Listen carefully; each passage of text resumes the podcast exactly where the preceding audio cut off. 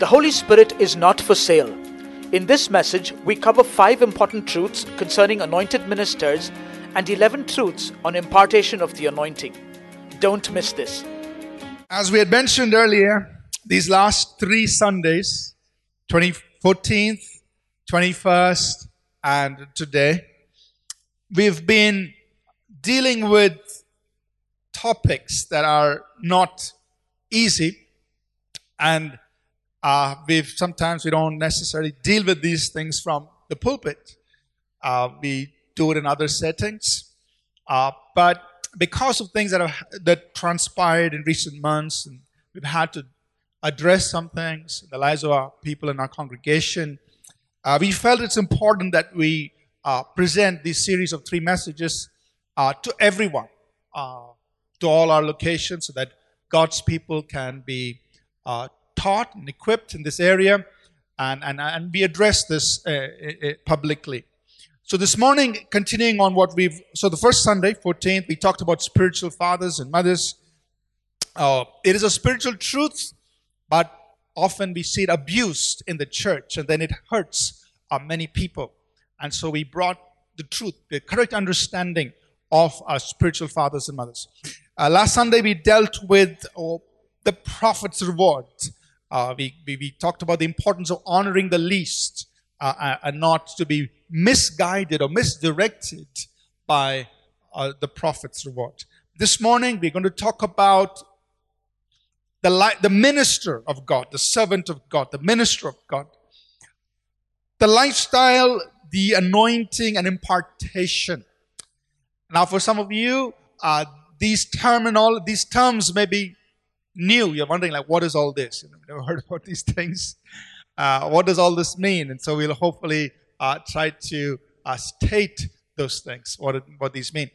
Uh, for some of you, you may be familiar with these things, and so you can connect or understand this uh, much easier. But nevertheless, I think what as we go through it, uh, if you've never been exposed to some of these things, this will come as an early warning, something that... Uh, uh, Uh, that may be more preemptive, more precautionary. For some of us, we have been exposed to these things, so you will identify with what I'm saying. You'll be able to relate to it, and hopefully it'll be beneficial to us uh, as we journey forward. What we know and understand from Scripture, from Ephesians chapter four, verses eleven and twelve, is that the Lord Jesus has set in the church some people to be apostles, prophets, pastors, teachers, and evangelists. These are valid ministries in the church today. There are men and women who function uh, and who have been appointed by the Lord Jesus Christ in the church, in the, in the body of Christ, in, the, in, the, in these functions. But like we said last Sunday, the purpose of these ministries is to, number one, verse twelve, it says, to equip the saints. It's to equip God's people. It's to bring in enabling and teaching and training and building up of God's people, and for the edifying of the body of Christ, for the equipping of the saints, for the work of ministry, so that God's people can be prepared to serve God, and for the edifying of the body of Christ, so that the church, the body of Christ, can be built up. And it continues on there in verse thirteen, till we all come to the unity of the faith and to the knowledge of the Son of God and unto a mature man, unto the full measure of the stature of Christ. So that's the purpose of these ministries. But sometimes, uh, you know, while we recognize the validity or the the, uh, the the importance of these ministries, sometimes, and perhaps it is cultural or for whatever reason, we elevate these people to such high levels. So it's like Father, Son, Holy Spirit, and the preacher. Uh, we elevate them to levels God never intended. Now, please understand, I'm not saying we shouldn't honor them. They are people of God. We honor them. We respect them. Uh, we give them the honor that's due, but they are not at the same level as God Almighty. But unfortunately, we put them in that level, whether it's cultural, whether we do it because of culture, or whether it's because of, you know, whatever reason. We somehow place them in that level, and then we turn a blind eye to everything they say and do, as though everything they said and did was from God. But hopefully this morning, as we go through this message, it will help us correct that and understand that, yes, Jesus has set them as apostles, prophets, pastors, teachers, and evangelists, but at the end of the day, they're all people just like you and me. They are fallible. They are human beings, not demigods. So let's address this. What, first of all, what is God's standard for their lifestyle? What does God say? What does the Bible say about the lifestyle of a minister of God? That means, what should their life be? So let's read scripture and then make some uh, uh, comments on that. This is what Paul writes in First Timothy chapter three, verses one through seven. Paul is writing to a young pastor named Timothy. Timothy is in charge of the church in Ephesus. And so Paul is telling them, Timothy, if you're going to appoint a spiritual leader in the church, this is the requirement. And I'm just reading one passage, but you'll find parallel passages in First Peter chapter five. You'll also find a parallel passage in Titus chapter one. But we're just reading one passage, and look at it carefully. What is the requirement for somebody to be a spiritual leader? Verse one, First Timothy chapter three. This is a faithful saying. If a man desires the position of a bishop, he desires a good work. The word bishop simply means a spiritual leader. It is the Greek word episkopos, or where from we get episcopal, or somebody who's an overseer, spiritual leader. He's overseeing people spiritually. If a man desires to be a spiritual leader, he's desiring a good work. That's a good thing. But here's the requirement, verse two. A bishop then must own a Mercedes and own three homes and a private jet, maybe more, have three Rolex watches, and is that what it says? Let's read it again, verse two. That was from the Greek, I think.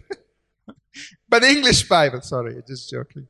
A bishop must be blameless, the husband of one wife, temperate, sober-minded, of good behavior, hospitable, able to teach, not given to wine, not violent, not greedy for money, but be ge- but gentle, not quarrelsome, not covetous. One who rules his own house well, having his children in submission with all reverence. For if a man does not know how to rule his own house, how will he take care of the church of God? Not a novice, that is not a new believer, lest, being puffed up with pride, he fall into the same condemnation as the devil.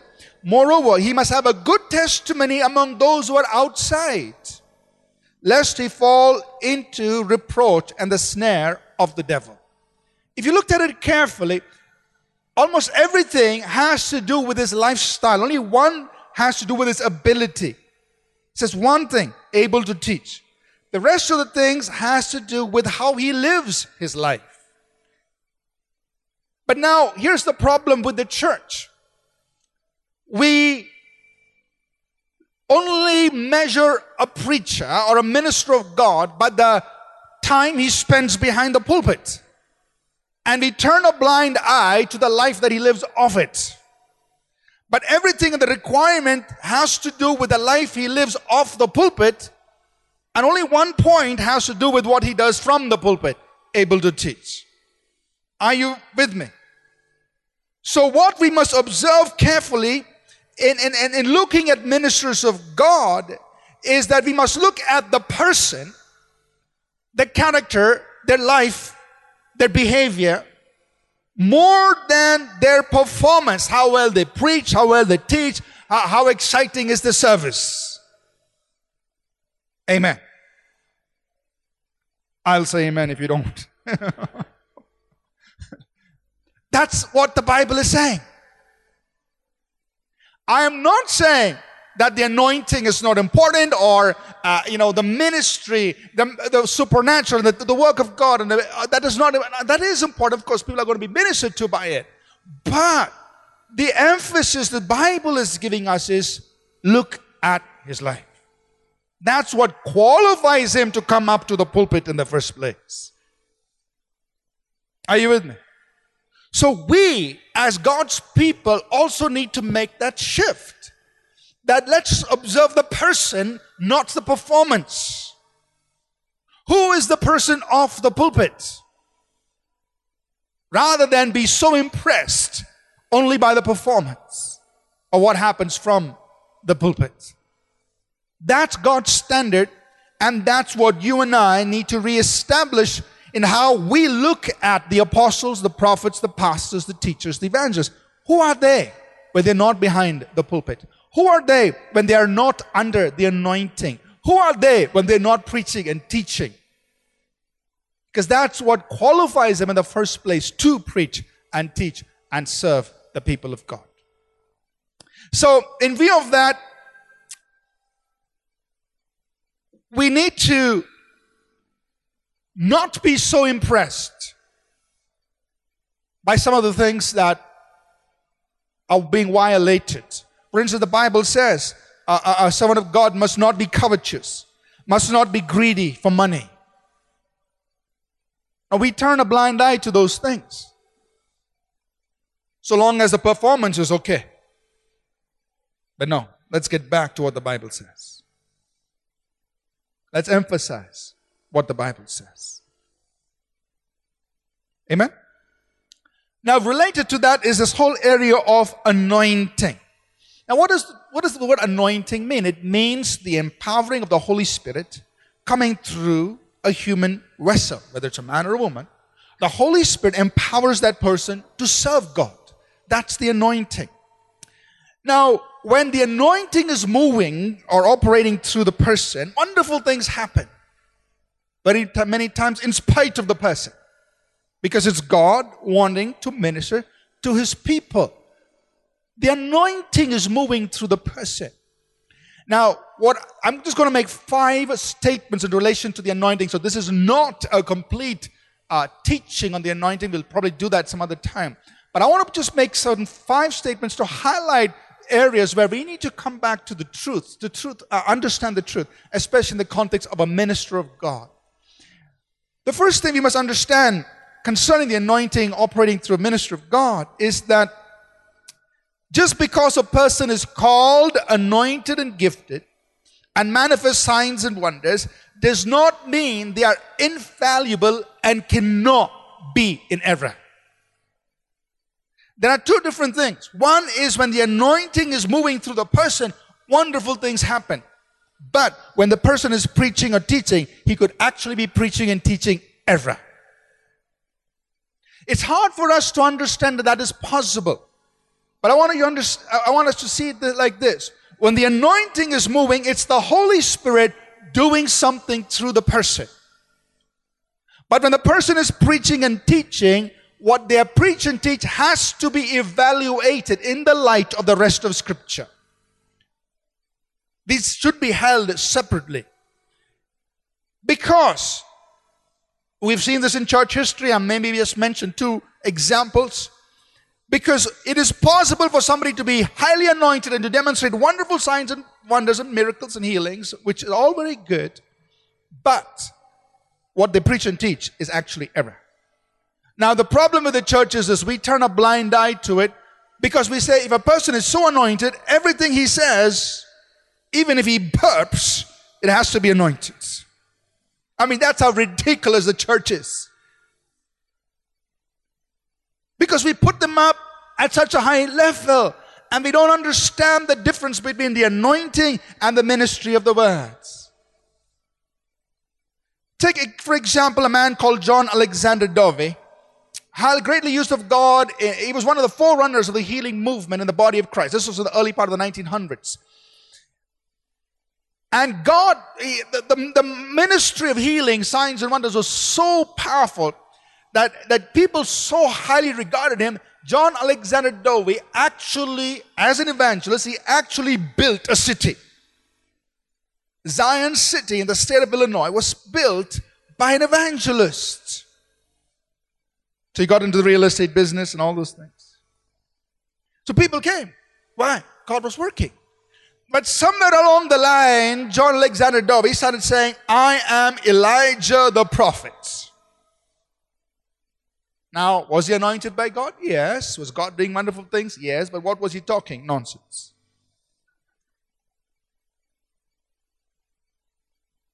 But people were so taken up by this man And from then on, his whole ministry began to slide.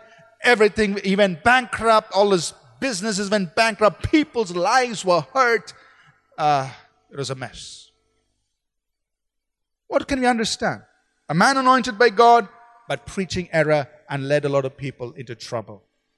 Take, for example, another man called William Branham in the nineteen fifties and sixties, a, a prophet of God, a true prophet of God. God was working so powerfully through his life. He could call out the details in people's lives, give you their your home address, how you traveled, details of what was going on, your past, your present, and, and, and God would work through him through mighty healings and miracles and so on. True prophet of God, powerful work ministry. But as he journeyed, he started preaching some of the most ridiculous errors. One of the things that, I've, that has troubled the body of Christ and is still prevalent today is the Jesus-only doctrine. No Father, no Son, all one, Jesus only, has troubled the body of Christ. Errors concerning the last days. So much. And nobody could stop him because he was anointed. He was a prophet of God. It was very difficult to go and tell him what you're saying is not right. So these are just two examples uh, uh, that, that show us that a man can be anointed, but he, a man is not infallible. What he says must be held, it must be evaluated in the light of Scripture. The second thing I want to talk about in relation to this anointing is be careful when ministers start merchandising the anointing. Just for your information, the Holy Spirit is not for sale.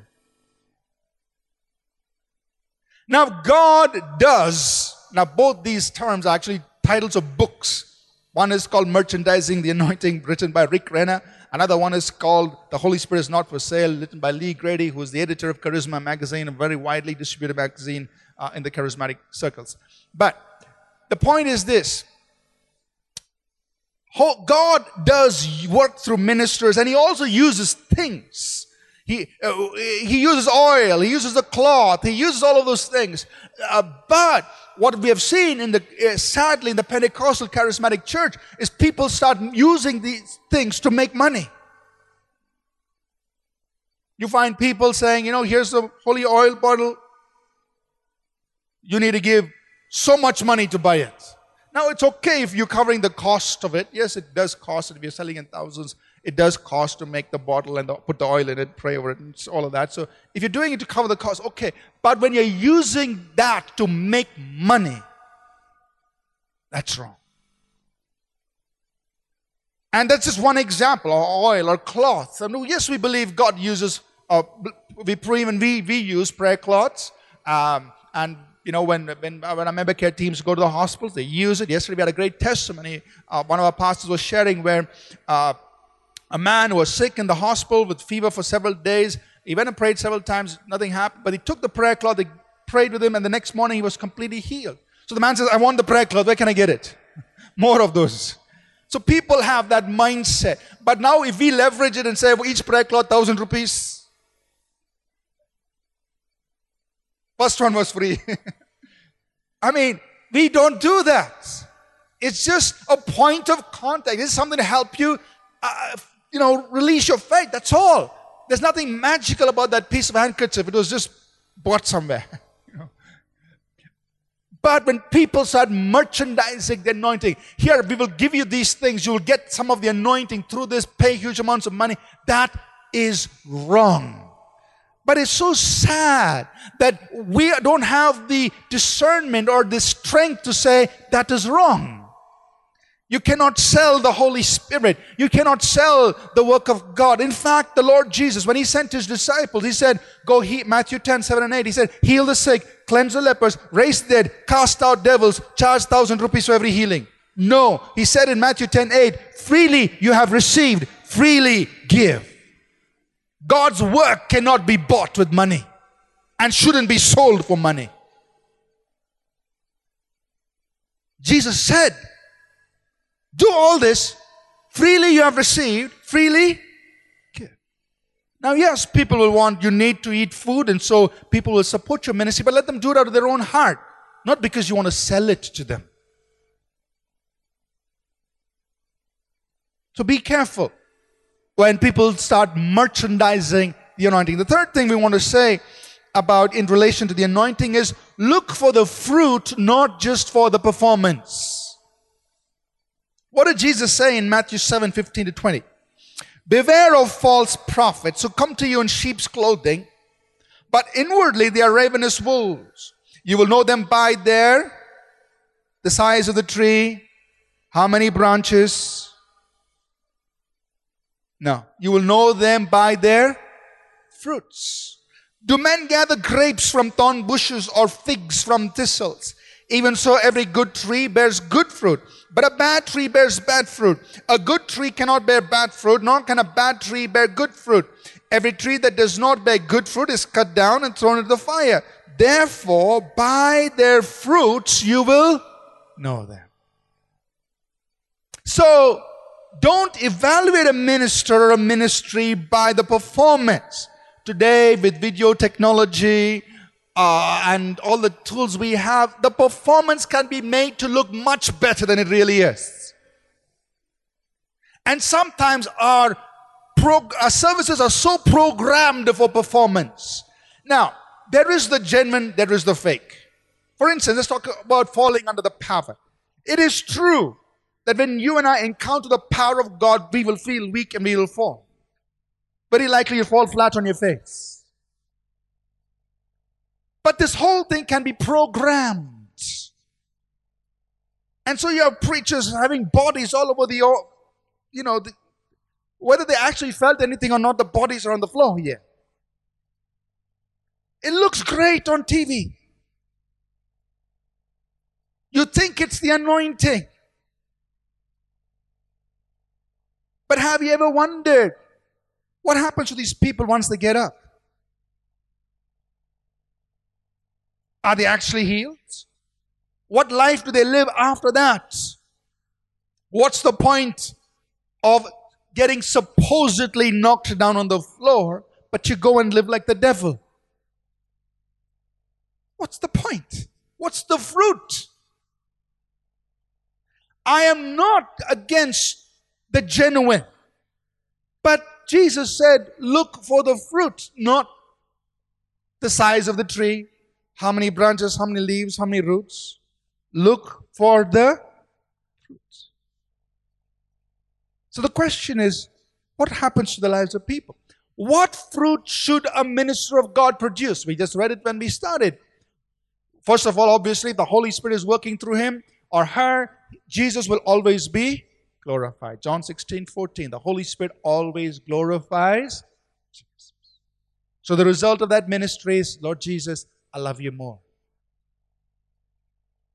What fruit should a minister of God produce? He must equip God's people for work of ministry. If people come and listen and they're not equipped to go out and work for God and serve God, that is not bearing fruit. What fruit must the minister of God bear? He must build up the body of Christ so that we come to the unity of the faith. What fruit must the minister of God bear? He must make us all to be more like Jesus. Come to the full measure of the stature of Christ. So our lives being changed to become more like Jesus. That's the fruit you're supposed to be looking for. Are you with me so far? So look for the fruits, not the performance. So the challenge today is, is how do I get past all the excitement? Because you can get excited in the cricket fields, or in the cricket stadium, in the movie house, and also in church. What's the difference? The difference is, when you get excited here, the presence of God, about the presence of God, about the Word of God, your life is changed. That's the fruit we look for.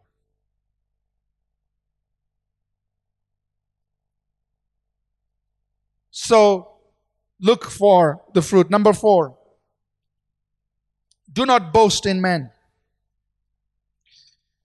Because we've made ministers of God superstars, just like how people in the world do it.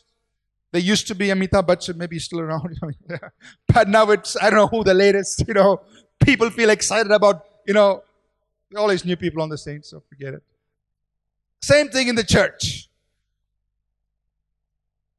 They want to identify or derive our identity from some superstar preacher. What did the Apostle Paul write to the Corinthians? First Corinthians chapter one, verse twelve and thirteen. Now, I say this, that each of you says, I am of Paul, I am of Apollos, I am of Cephas or Peter, or I am of Christ. Is Christ divided? Was Paul crucified for you? Or were you baptized in the name of Paul? Just replace this, those old na- names with the names of current ministers of God. So we say, I am of so-and-so, I am of so-and-so, I am of so-and-so. I mean, there's nothing wrong with honoring and recognizing these ministers of God, but your identity does not come from them. Are you listening? And then he continues in chapter three, he writes to the Corinthians, he says in verses four and five, for when one says, I am of Paul, another, I am of Apollos, are you not carnal? I mean, you're not behaving like the world. Verse five, who then is Paul? Who is Apollos? But ministers through whom you believe, as the Lord gave to each one. I mean, these are just human people that God used to bring you to faith in Christ, to help you in your walk with God. So what was his instruction? Verse twenty-one, therefore, let no one boast in man. So I don't want you to boast in man. That's the word of God. But the church is not paying attention to that. We're beginning to boast in apostle so-and-so and prophet so-and-so and bishop so-and-so and whatever.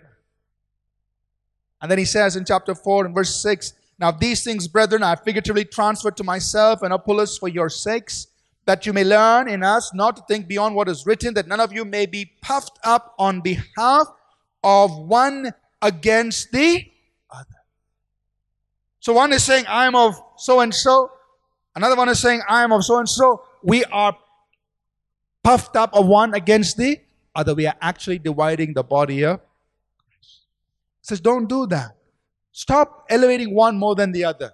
How many prophecies did your pastor give? Three. Woo. My pastor gave five. What are you doing? What are you doing? Let no one boast in. Number five, concerning the anointing. Who do you need in your life? Jesus or an anointed minister of God? The latest trend that we're seeing in the church, which is not a nice trend, is that these ministers of God, they are genuine ministers of God, but unfortunately, they begin to say things like this. You need to have an apostle in your life. You need to have a prophet in your life. In other words, indirectly saying, you need to have me in your life. You can hear that. You see, and then they use Old Testament scripture where, of course, in the Old Testament, a leader went to the priest. The king went to the prophet because in the Old Testament, not everybody had the Holy Spirit. And certain individuals were anointed for certain things. One man was uh, anointed as a leader. Another man was anointed as a priest. Another one was anointed as a king. So the king went to the prophet. That was the Old Testament. You come into the New Testament, the believer has the Holy Spirit living in him, and every believer is king and priest. So if you already have the Holy Spirit in you, why do you need a man?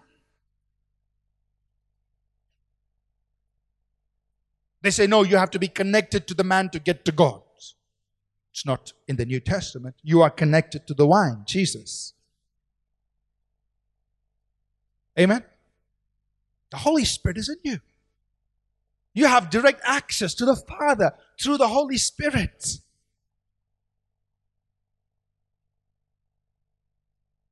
So, yes, they're anointed. Yes, God manifests powerful things. But you've got to be careful of them making you dependent on them. There is one God and only one mediator between God and men. And that is not the bishop. It's Jesus Christ. Amen? And if you have Jesus, you have direct access to the Father. Now let's talk a little bit about impartation. Are you all with me so far? Or is it bouncing over your heads? Now, impartation. What is impartation? Connected to this whole issue or, or area of anointing. Impartation is a true thing in Scripture. It means that the grace, the gift, and the anointing that a man of God or woman of God carries can be transferred to other people. It's a valid thing. That means you can receive of what they're carrying. God has designed it that way. So we see examples both in the Old Testament and the New Testament. For instance, in Romans one eleven, Paul is writing to the people at Rome. He says, I want to come to you because I desire to impart to you some spiritual gift. So Paul is telling the believers, I want to come and give, impart something into your life. It's a valid thing. Paul wrote to Timothy. He said, Timothy, you know, stir up the gift of God that is in you, which was given to you through the laying on of hands. So it's a valid thing to impart. It's a valid thing for transfer of spiritual grace gift from Uh, these ministries into our lives. It's a valid thing. But we need to understand impartation correctly. Because when we don't understand it correctly, we get into error. Some of the errors you hear is, well, you sow into my anointing, you'll receive something. So where is that in the Bible? In other words, they're saying, you give money, you'll get some grace, some measure of the anointing. Sow into my anointing. You have to connect to me to receive anointing. I mean, in other words, you know, start sending your money to me. You connect in order to receive the anointing. You have to be careful of these things. And then, you see, I am not against us going and getting prayed for. We pray for people. We impart grace. We do all of that. We ourselves practice that. But sometimes people don't understand things correctly. They think because so-and-so laid hands on them, overnight everything will happen. And then they, you know, suddenly they become from usher to Apostle John. Like, when did that happen? Oh, I got prayed by so-and-so. It's like, so from you went from being usher to apostle? I, people, I mean, I'm, I'm, I'm exaggerating that, but there are instances. And we misunderstand this whole truth about impartation. And so, I'm going to present eleven statements, truths, concerning the impartation. I'll go through it quickly, so don't worry. You're getting, your chicken won't roast to death. It'll still be fine in the oven. But let me say, let's say these things. Number one, impartation is always aligned to God's call and assignment on your life. What does that mean? Doesn't matter how much I want to become a worship leader. And doesn't matter whether I go to Australia, I go to Bethel, or I go to Hillsong or wherever, and get all those people lay hands on me, I will never become a worship leader. Unless God has called me to that. Are you understanding? Is it plain enough? Doesn't matter who lays hands on you. If you're not called to it, it's not going to happen. Because the impartation is always aligned to the call of God and the assignment that God has for your life. If you're not called to be a worship leader, Kim Walker, Darlene Zschech, and pour barrels of oil on you, lay hands on you, both the hands, nothing will happen. It won't happen. And maybe you will experience more of God's presence if you in your private worship. Your assignment doesn't change. So understand that truth. That impartation align comes according to God's call on your life. Number two, impartation often takes place in a measure. That means a man of God can be anointed with different graces and gifts on his life. When he lays hands on you, it's not a full package transfer. A part, a portion or what he's carrying is what is coming into your life. Moses, God said, I'll take of the spirit that's on you and put on seventy elders. That doesn't mean now Israel had seventy-one Moseses. There was only one Moses. And the seventy elders had to take care of their regular job of taking care of the people. But they received what was on Moses' life, a part of it. Moses laid hands on Joshua. Joshua did not become Moses. Joshua only received the spirit of wisdom that was on Moses. I understand. It was a measure that was transferred to fit into his call. The Bible says that John the Baptist came in the spirit and power of Elijah. There's a transfer. Elijah did many miracles. He called fire down from heaven. He raised the dead. He multiplied oil. John the Baptist, there is no record, there is no record of any miracle in his life. But only one commonality was Elijah, when he ministered, people turned back to the Lord. They said, the Lord, he is God. John the Baptist did the same thing. He prepared a people. He turned their hearts ready for God. That was the transfer, to prepare a people for the coming of the Lord. A transfer in measure. Number three, impartation. Everything received through impartation has to be nurtured and developed. Just because somebody laid hands on you doesn't mean every, you become that person the next day. It does not happen that way. You receive that grace in your life. You receive that anointing in your life. But you've got to nurture and develop it in your own life. That's why Paul wrote to Timothy. He said, Timothy, do not neglect the gift that is in you, which was given to you through prophecy and the laying on of hands. Don't neglect it and use it. And then he writes again in Second Timothy one. He says, stir up the gift of God that is in you, which was given to you through laying on of hands.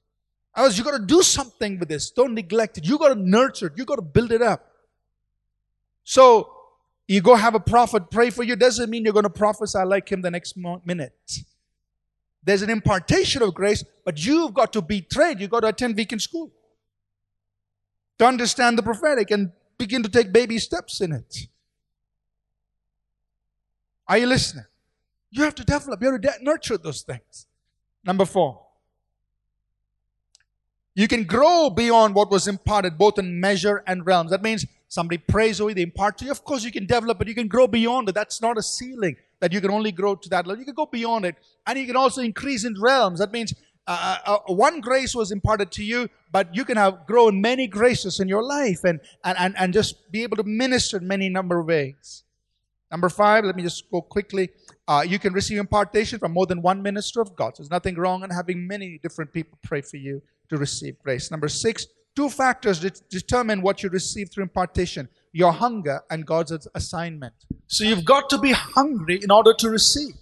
If you're not hungry, people can lay hands on you, push you down, make you stand up, do all those things, nothing changes. Because you're not receiving. So being hungry and the call of God will determine that. Number seven, impartation takes place through association and honor. That means you need to connect. Uh, uh, when I say connect, meaning you receive from that person. Receive the teaching. Receive what God is re- releasing to that person in, in whole, in, in wholesome way. And that's associ- associating with that ministry. And you honor that. You respect that ministry.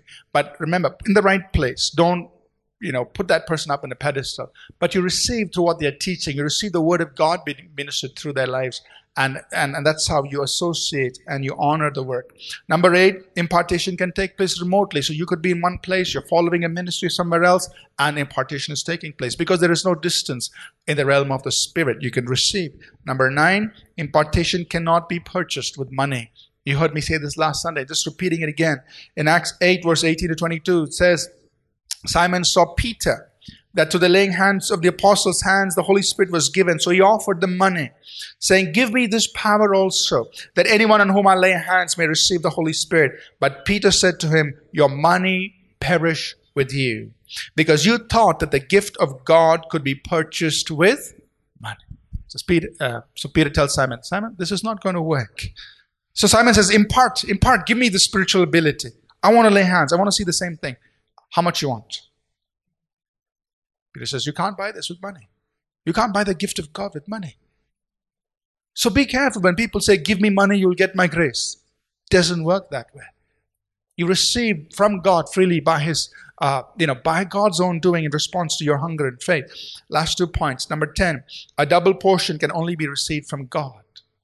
When Elisha told Elijah, I want a double portion of what you have. I want twice as much as what you have. Elijah's response was, you've asked for a very difficult thing. Just keep your eyes on me as I go up. But you're going to receive from God. Elijah didn't lay hands on him and say, take a double portion. He couldn't do that. Because you can't give what you don't have.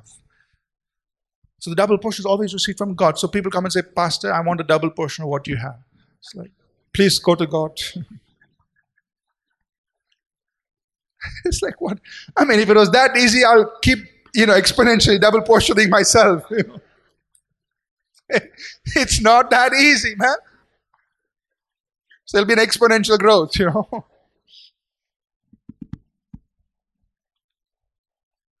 Last point. Impartation can take place across generations. So we see the example of the spirit of, and power of Elijah coming on John the Baptist, thousands of years apart. But yet there was a transfer of that grace and anointing. And so that also can happen. So why did we do these three mess series of message, th- the series of three messages, which are somewhat hard and difficult? For this one reason, Ephesians four, fourteen, fifteen, Paul says, we no longer want you to be children, tossed to and fro, carried about with every wind of doctrine. You don't want you to be like that, you know, just tossed to and fro. Somebody says something new, you get carried away by that. Somebody says something, you get carried away by that. No, don't be tossed here and there. But instead, focus on Jesus. Verse fifteen, he says, we must grow up in all things to be like him. That's the focus. Lord, I want to grow up to be like you, not carried away by all these things here and there, people say, uh, and every wind of doctrine that blows through the church. I don't want to be carried away by that. Amen? So I hope this morning we've understood how to look at ministers. How, what is, what must I look for? Their lifestyle. What is the correct understanding of the anointing? A few things we talked about, and about impartation.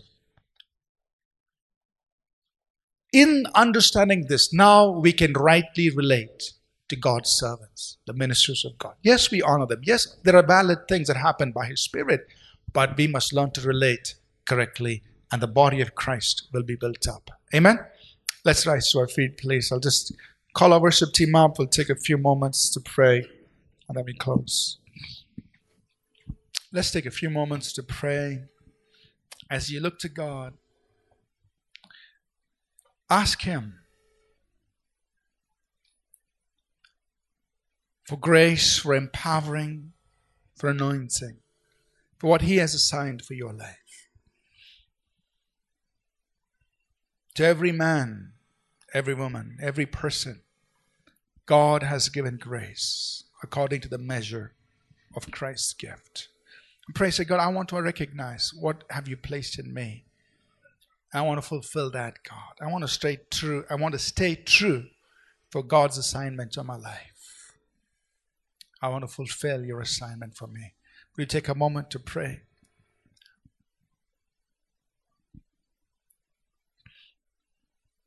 And God, empower me by your Holy Spirit to fulfill that. To fulfill your assignment for my life.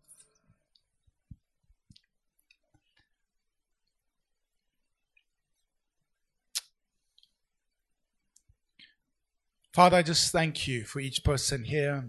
And thank you, Father, that you have a plan, you have a purpose. You have a call on each one. And pray for grace, for anointing, for empowering over each one of our lives. That we will be equipped thoroughly by your word and by your Spirit to do what you've called us to do, God. To be fruitful in our lives. To be effective for the purposes of your kingdom.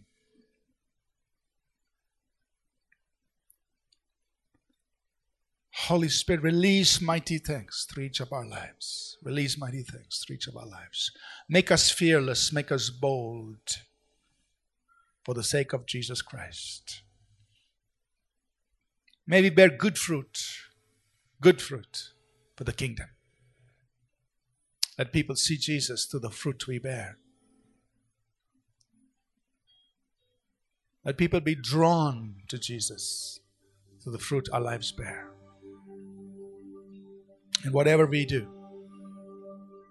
may there be fruit that draws people to you.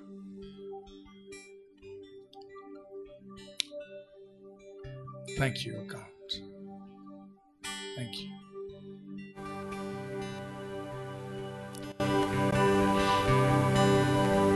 I praise you, Jesus. Praise you.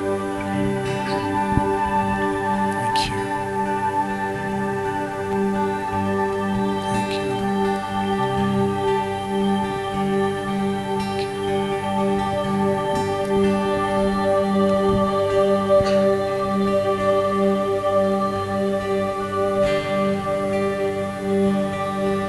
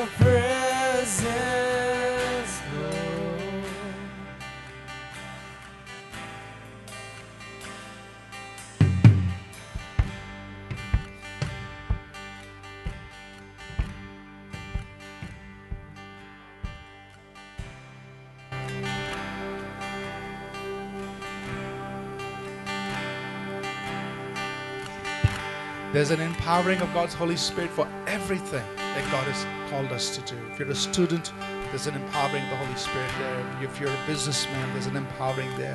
If you're a sports person, the Holy Spirit empowers you. Whatever you do, there's an empowering of the Holy Spirit. And we want the Spirit of God to empower us. When the Holy Spirit empowers you, God's glory will be displayed through your life. So let's sing it again. This time, sing it very personally. Say, Holy Spirit, I need you. I want you. Spirit, you are welcome in. Comfort this place and fill the atmosphere. Your glory, God, is what I long for. To be overcome by your presence, Lord.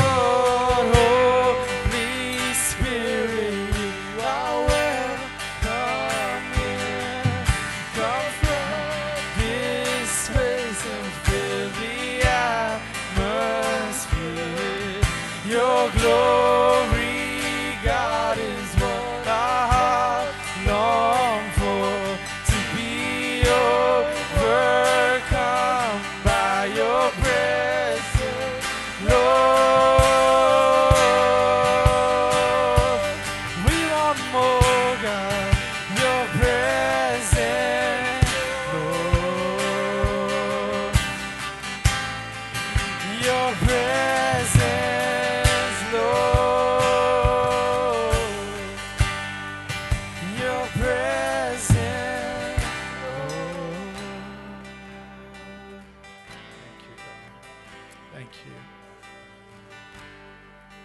So Father God, we just pray that each one of us will grow in the grace, the gifting, and the anointing that's placed on us and within us, Father. And each one of us will grow, and each one of us bear much fruits for your kingdom. And I pray this blessing for each of our lives. Let's close, please. The grace of our Lord Jesus Christ, the love of God, our Heavenly Father, and the sweet communion of His Holy Spirit continue with us always. In Jesus' name, amen. We trust that this message was a blessing to you. We would love to hear from you. You can email us at contact at a p c w o dot org. Also visit our website a p c w o dot org for additional resources. Thank you for listening, and God bless you.